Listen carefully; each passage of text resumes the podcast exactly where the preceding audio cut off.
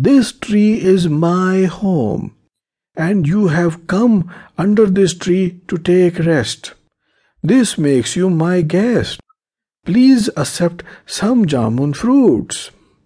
Raktamukha plucked lot of fruits and threw them in the crocodile's mouth. Karalmukha loved the sweet fruits and became friendly with Raktamukha. Karalmukha left in the evening after thanking the generosity of the monkey.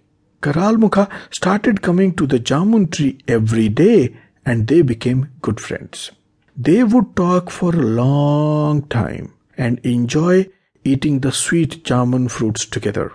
One day, Karalmukha said to Raktamukha that he wanted to take some of the jamun fruits for his wife to let her know of the sweetness of these fruits. So the monkey